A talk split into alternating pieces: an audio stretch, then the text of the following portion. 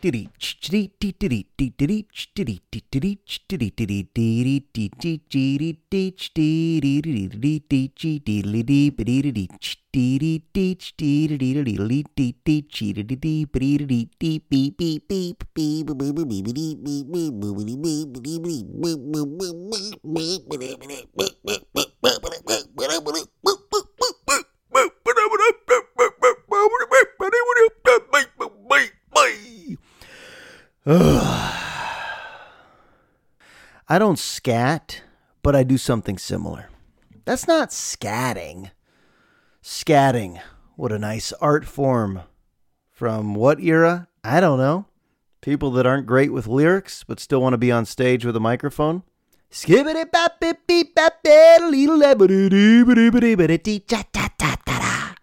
And there's actually people in an audience who go, Man, that was nice.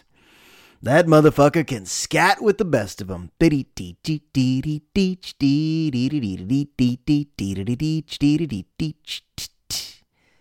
How's your quarantine going?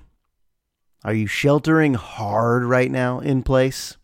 Are you sheltering your ass off in place right now? Good for you. Good for you. What are you doing for leisure and recreation? What are you doing? Go on a walk, go on a walk, go on a walk, go on a walk. Got to do a little more than that. Maybe go on a hike. If you have little kids right now, no park. I didn't think that would be so hard. I figured, okay, we could get around that. It's just slides, just tunnels and swings. But that one's kind of hard. So, what we've done, going back in time to the days of Huckleberry Finn, we like to find a creek, a babbling brook, and we like to skip some stones. Really, it's a nice activity. It's about as simple as it gets. We're going to skip stones. And you try to hype things up to your little kids. you want to go skip stones? you want to go skip stones? And then when I get to the creek, I realize I'm still the kid who wants people to watch. Honestly, I still say things like, watch, watch, watch this. Watch how many skips. As if anyone cares. Just skip your stones. I feel the need. I honestly feel the need to say, watch. My little daughter, she can't really say her L's yet. Those are wise. So she says, yuk, yuk, yuk. And I go, you look. You look at me, skip a stone. All right, you find the smooth, flat ones, and watch this. Watch this. Watch, watch. Look. My wife has to deal with this. Grown ass man saying, look, and a little toddler saying, yuck. All right, there's your cuteness right out of the gates. Speaking of cuteness, I gotta say it. I don't want to alienate any of you out there who do this on Facebook or social media, but I think I have to think I got to air you out for a moment. Dialogue transcribing about your kids on social media? Come on, you know who you are. I'm not trying to hurt your feelings, but it, it has to end. This is an intervention. It's got to stop. Nobody enjoys your dialogues being transcribed on Facebook. So maybe limit it to one or two a year. Now, who's the problem? I'm the problem. Because somebody like me should not even be on social media. We all know that. I'm done with Instagram. I've been done with MySpace for many years, still on Twitter, and I check Facebook about once a day. And when I check Facebook, oh boy, people are thirsty. Don't you love that word?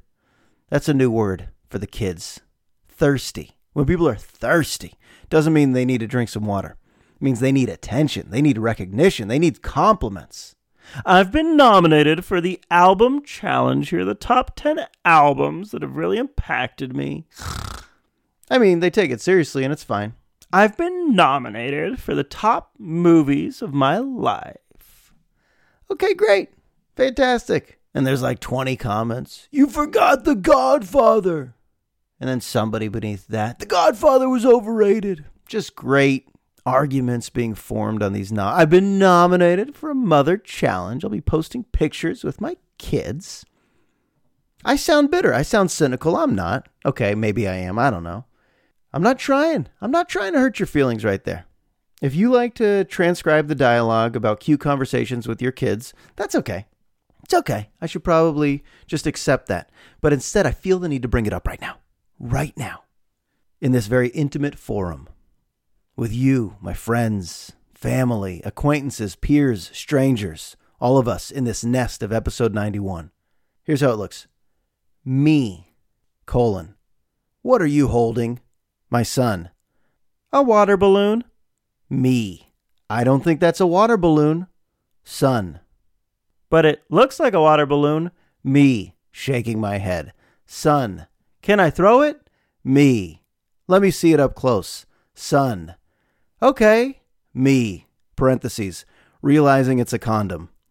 Son. Give it back. Me. Oh, brother. And you're like, I just read through that conversation. Little kid had a condom filled up with water. Okay, not bad. Daughter, colon. Mommy, where are babies made? Me. Oh, brother. Daughter. Well, tell me. Me, shaking my head. Parentheses, thinking up something. Daughter. Is it the stork? Me. Yes. Daughter. Do storks breastfeed from their nipples? 70 comments. How cute, how cute, how cute, how cute, how cute, how cute. So precious. My son. Daddy, who's your favorite baseball player? Me. Darryl Strawberry. My son. Colon. Does he taste sweet? Me. Shaking my head. Parentheses. Oh, brother. You're going to notice how many people like to transcribe the dialogue with their kids. And the truth is, we all think our kids are funny. We do. It's just part of the human condition. We get a kick out of our kids. We make the mistake of thinking it translates, though, publicly to the masses. Go ahead, try to tell a story about a time your little kid made you laugh. You're going to be greeted with silence or fake laughter. Those are the only options. So, my daughter, right? Eh, eh, gather around, everybody. Wait till you hear this. My daughter, she wakes up, right? She has crust in her eyes, right? And she, she can't see anything. She thinks she's blind. I, I have to explain uh, what eye crust is. is that something else? Is that amazing? Nope. You know, Moshe Kasher, who's a stand up comedian, I heard him interviewed, I think, on Pete Holmes' podcast. He's married to Natasha Leggero, another comedian. And I think Moshe Kasher is smart. I think he's wise, good writer. I read his book. I really don't think he's funny, though, which is weird that he's a stand up comic because there's a lot about him that I do like. I'd be happy to listen to him. Good podcaster really intelligent guy, but his comedy not funny to me. And he says on the Pete Holmes podcast, you know, our daughter is like genuinely funny, and he's making the point that because I'm a comic and Natasha is a comic, our kid is so funny. And he's like very matter of fact, almost condescending with, "We just have a really funny kid, Pete." And I'm like, Moshe, you don't. You don't really have such a funny kid. We all have funny kids when they're one, two, three, four. They're just these little humans doing wacky shit all day. It's very funny. But to the masses, now there's a very small demographic that's going to enjoy the stories about your kids. Grandparents, sure. Siblings, maybe. Cousins, eh. Aunts and uncles, kinda, sure. But it doesn't go beyond that. That's why, come on. Social media, you're a little thirsty, aren't you? Posting those dialogue conversations with toddlers. Mommy, colon, why does daddy spend so much time on the toilet? Me. Parentheses. Oh, brother. Because he's practicing for his plumbing degree. Daughter. Plumbing? Does that mean we get new plums? To make plum jelly? Me. Colon. Oh, no. Shaking my head. SMH. 70 comments, 100 likes. You got your wish. All right, episode 91. Why is that number special? I'll tell you why. 91. My friend Travis LaBoy from the old neighborhood. He wore that number his rookie season with the Tennessee Titans. Who is Travis LaBoy? A bit of a local legend. And where I'm from, this Terra Linda, Lucas Valley, Santa Fe area, not a lot of NFL players coming out of here. Not exactly a hotbed for high school football D1 talent. You get a few stories. Jared Goff is from Novato, the Rams quarterback. There's always a few stories, and everybody loves their own local legends in the sports world. Everybody has stories. But I remember when Travis was drafted in the second round out of Hawaii to Tennessee, going to a game his rookie season in San Diego at Qualcomm Stadium, and just seeing him in number 91. And it looked like he belonged there in a way. But also, it was still surreal. I was like, this is my buddy from childhood. And he's just on the sidelines with the Titans wearing 91 during the national anthem and the flyover. It just became like a dream. Like, this is kind of what happens to some people, but somebody I know? Huh. I remember his mom threw him a party the night before. Rookie season, Titans Chargers. come celebrate Travis's big game. And uh, he didn't come. A lot of friends showed up, a lot of parents of his friends at some bar in downtown San Diego. And Travis was like, Yeah, I can't make it. And everyone's like, All right, that's fine. Still time to party. And then seeing him the next day, holy shit, that never got old. Seeing him in the NFL. And then when he came to the Chargers, the last team he played with, and I was doing the Chargers postgame show, that was kind of cool that our paths were able to cross once again in life. And I remember being so excited for him. Travis, you're an outside linebacker with the Chargers. How wonderful is this in this beach town? And he said, It's really not shit. By that point, I think he was done caring. Like at some point, it just becomes normal. Uh, for Johnny Depp, name anybody who's just doing something that you feel is so exceptional probably just feels normal to them. I mean, they understand their status, but for Travis, it wasn't like, I am just walking on clouds every day, Josh. I play for the Chargers. To him, it was like, yeah, this is what I do. And it did become normal to hang out with him in San Diego. Occasionally, someone would come up if we were eating dinner, ask for an autograph, but really, it went from amazing, probably, you know, to become a superstar defensive beast at Hawaii and then play in front of giant stadiums, sacking quarterbacks like Favre and Culpepper, to, okay, this is what I do. I go to practice, I eat my meals, I have teammates, I have an agent, I have a contract. It's pretty astounding how things just normalize. Like this pandemic. I hate to say it, but I've adjusted. It felt so foreign at first, right? How are we going to get through this? And I feel like I've adapted. Like now this is what I know. Weird comparison to Travis in the NFL, but it's true. Haven't you kind of adjusted? I know people are truly struggling right now, and many are suffering health wise.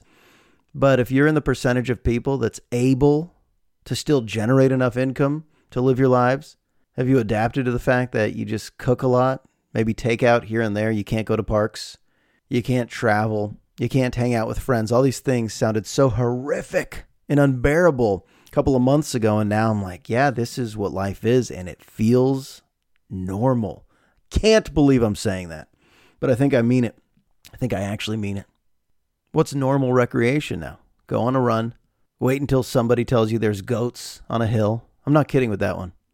That's some Huck Finn stuff. Yeah, we skip stones and then we watch the goats on the hill. There's now goats on the hills. They eat the grass. It's called goatscaping. They're calling it goatscaping tonight at 8. A local town releases 800 goats in the name of fire protection, plus weather with Sheila Costanoyete. You seen Weather Girls lately? You seen them? Prom dresses, prom hair. Why do they make meteorologists get so done up? Can't they just do it? T shirt and sweats? Hey, you got some tailwinds coming in. It's going to be rainy next week. No, they make you tell us the weather in prom outfits. Very formal, very formal when it comes to telling us if it's going to be sunny or cloudy. Are you about the goats on the hills? I was waiting for leads. I was waiting for tips. Get a text from a friend. Hey, they're on the corner of Las Raposas. Hey, they're up the hill from Monticello. And just tell everyone in the house, get in the car. Watching the goats. It's amazing how long I could watch a goat eat grass. 25 minutes, no doubt. Maybe 30. I could just watch a goat eat some grass. This is an actual business.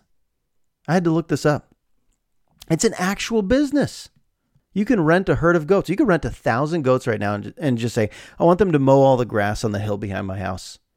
And they'll do it in like five hours.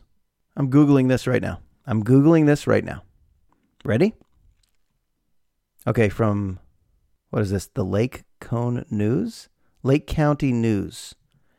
Demand for renting grazing goats is a growing business across California and the West, with homeowners, golf courses, government agencies, and even some fire departments Yada, yada, yada, yada, yada. The goats have big appetites. They can chomp up to 12 pounds of vegetation per day, all while navigating those hard to reach places on a hilly terrain. Goats consume a wider variety of growth than do cattle, which prefer grasses and I don't know that word. A herd of 170 goats is recorded as consuming 2,000 pounds of green brush in a single day. Have you seen this? Do you think I'm making this up? Am I hallucinating? Wouldn't that be weird if I really was?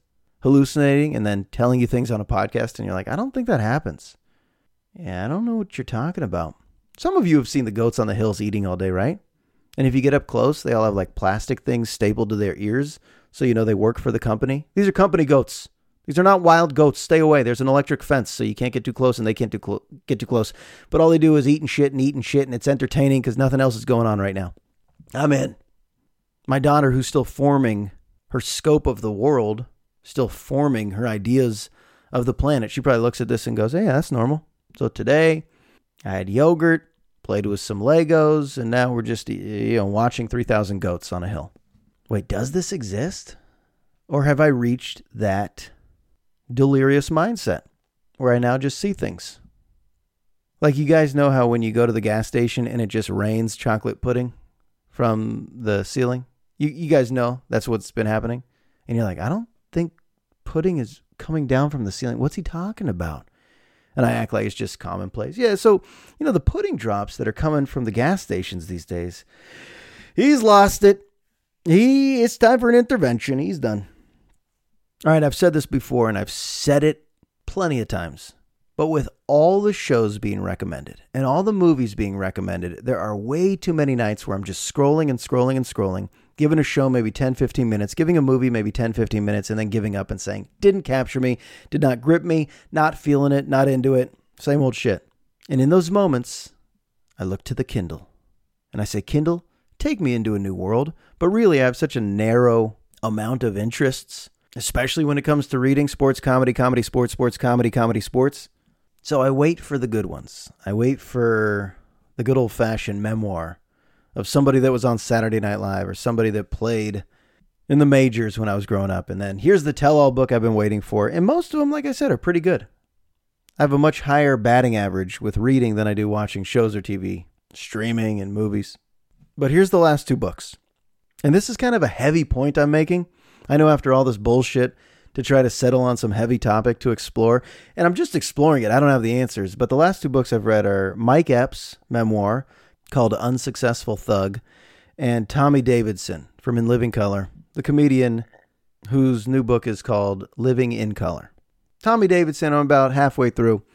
Mike Epps, I just finished a few nights ago. Both African American comedians that came from unfortunate situations telling the brutal history of their lives. Now, how do we know them? with Tommy Davidson, I say, in living color. And you go, oh, yeah, he's funny. Mike Epps, I could say the next Friday. Or he played Black Doug in The Hangover. And you go, oh, yeah, yeah, he's funny if you like them. But at least you know who I'm talking about. And then you read these memoirs, and they're really well written because it sounds like their voices. As in, it wasn't just like a ghostwriter polishing these books, it kind of just sounds like their voices. And after reading these stories, these are sad, unfortunate stories of the ghetto, of the hood of rugged situations that are not relatable for me because I was born clearly. I was born into a privileged situation. If I was able to go to sleep each and every night with enough food in my stomach to not be hungry and not be worried of bullets whizzing by my home, then boom, just like that, you could say it's a privileged situation. But Mike Epps, reading about this guy's story, one of nine kids in a tiny house, not enough food, no male figure around, School experience being bussed into white neighborhoods where they were called the N word, getting into so many fights, gang life being really an only opportunity to have a group of friends, or to feel some value, or to get some money, or to make a day pass by. Everybody in your family, all your neighbors on welfare. Just describing what they did on a daily basis, how scary it was. And the way they write these memoirs, it is scary. You actually picture it living in a world where you see your friends die and it becomes normal. Like for me right now, if I had a friend die, it would change my world. It would change my life. For Tommy Davidson and Mike Epps, it happens so often. It was just what life is. And every day you get to keep living and survive. It's a miracle. It makes you an exception. If you could get out of these rugged areas, forgotten America towns, and make a name for yourself, you're one in a million, literally. And then, of course, they talk about the progression of, well, I was funny for these guys, Tommy Davidson, Mike Epps. Well, I was funny. My friends knew I was funny. So there was an open mic at a local bar. I'd go there and realized, oh, I make people laugh. Got an agent, went to the big city, either New York or LA, played the clubs, the meritocracy of, well, they liked me. So I was able to make a name for myself and get discovered here. They all have, you know, great got discovered stories. And then when they talk about the dark underbelly of Hollywood, then it starts to sound sad again of what it's like to be a black comedian or a black actor in Hollywood. You got to play this game that probably doesn't apply to how you view the world. I recommend these books if you're into memoirs, but what stayed with me is reading these books, not like it was fiction, but like I'm in a different America, like I live in a completely separate America. And there is a sadness, there is a feeling of guilt. Where you go, what am I complaining about? Moshe Kasher actually talks about that. Moshe Kasher on his podcast back in the day called Champs with Neal Brennan, they talked about how our worries, if you're, you know, white person from the suburbs, you might have some dysfunction in your life, but our worries are privileged worries. We get to worry about things that might be totally insignificant to what Tommy Davidson was worried about when he was a kid. I'll just tell you straight up Tommy Davidson was thrown away by his mother. His birth mother put him in a pile of garbage to die when he was two years old. And he was discovered by this white woman, an activist, underneath a pile of garbage. And she saved his life, took him to the hospital, got him healthy, adopted him, and he grew up in a white family. And then his mother returned to a rough area in Washington, D.C., where, you know, with his white siblings, he always thought, you know, this was normal to have a different color of skin than my siblings and my parents. But then he discovered, oh, wait, I am treated differently in many aspects of society. Oh, I am hated by many people. And he's discovering this as a kid. And of course, that's going to play a role into how you are as an adult, into your insecurities or fears or just views of anybody. Same thing with Mike Epps. Just having fear around white people. Just knowing that eyeballs were on you and being worried about how you're being perceived at all times. You can't hide that. As a Jewish guy, you know, I've faced anti Semitism a few times, but I could walk around any neighborhood and I'm just, you know, a white guy in a country that's predominantly white. But as they describe being black and just the natural fears of being in any social setting, it was pretty astounding. It was emotional. These are stories that I think we need to understand because when I say we need to understand, I guess anybody that's not from a ghetto area would probably be introduced to it, what, in movies, in rap music, in a documentary that follows an NBA player's life? Seriously, when are the suburban white kids introduced to what a ghetto experience is all about? Through pop culture? The truth is, we're not. We're not introduced to it. We don't know. To try to learn about it is nearly impossible. What do you drive through East Oakland, maybe on your way to a Raiders A's Warriors game? Drive through Richmond, you look around and you go, this is different. Yeah, it's very different. I could look at my middle school nowadays and I go, wow, there's a creek, eucalyptus trees. It's beautiful. You hear the birds chirping. Drive through a middle school in Richmond, surrounded with liquor stores and pawn shops, not a lot of grass to run on for recess, blacktop asphalt. It's a different world. It's a different life. There are two Americas. I think it's important for people to learn about all of the many little clusters in this country in this country that's not really united. It's funny that that's in the name of our country, United States. Not exactly, pretty divided, pretty segregated still. And both Tommy Davidson and Mike Epps talk about the effects of slavery, still very apparent. So don't read history books and think, well, that was back then. Luckily, it's this way now. No. For these African Americans coming from low income situations, inner cities, where they feel like government has given up on them, they probably don't feel like we've advanced so much as a country to integrate and assimilate. Although, you know, you could probably make an argument that it's much better than it's ever been, and that's true. But still, a lot of work to be done. And how do I like to learn history? In these memoirs by comedians. So it's good. We got time to read right now, everybody. Everybody, let's start a book club. Everybody, everybody, let's start a book club right here on Here We Go, episode 91. Did it bap bap a little scatting, scatting. The other America that is a little more up close and personal to my eyes, a lot of these English learners, immigrants who have come here for a safer life, for more opportunities, eager to assimilate, eager to learn, yet have this giant language barrier. As a teacher, I see this language barrier, and it is discouraging. It's disheartening a lot of the time to see these students who come here and they just would love to know how to speak English. It would change their lives, but it takes a while. And every school district needs to try to figure out how to approach this. What system should be put in place? Dual immersion, sheltered. There's endless theories, right? Well, here's what you have to do. Here's what you have to do. Let me just bring one up right now. And I'm going to give credit to my wife, who was born in Israel.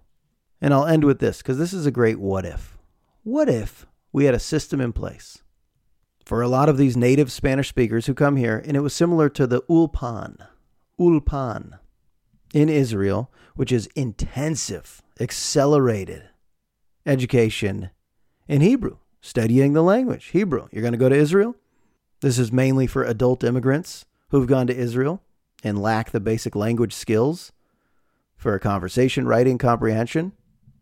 This idea of Ulpan, which my mother in law did, my mother in law American woman, Norwegian roots, goes to Israel, finds her husband. Well, she learned Hebrew through this system, and it worked. And I think there's a high success rate. And even in the definition, what's the point of the Ulpan? To help new citizens become integrated quickly. Let's set up these institutions, these academies, six month crash course, and then bring them onto the campuses. Then it'd be easier to assimilate, less fear. But I love this idea if we could all commit to that, maybe just in the state of California. And I'm going to bring this up with my buddy Josh Friday, who works for the state of California. I already did. He liked the idea. And why do I bring this up? Because what's happening right now is not working. We're seeing this. With distance learning, how many teachers are able to really connect with their English learners right now? That's such a major crisis.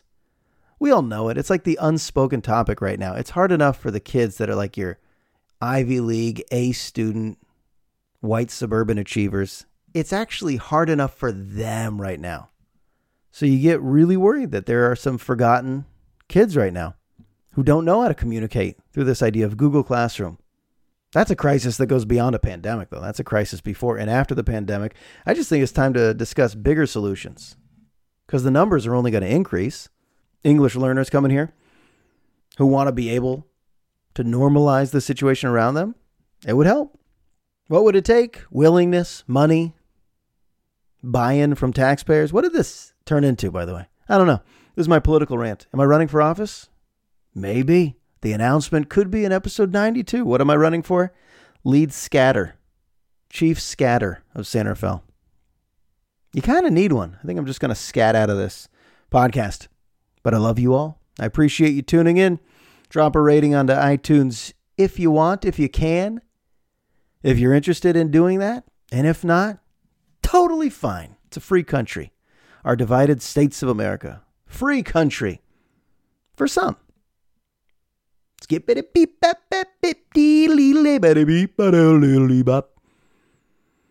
That's episode 91, the Travis LaBoy episode. It's in the books. I'll talk to you soon.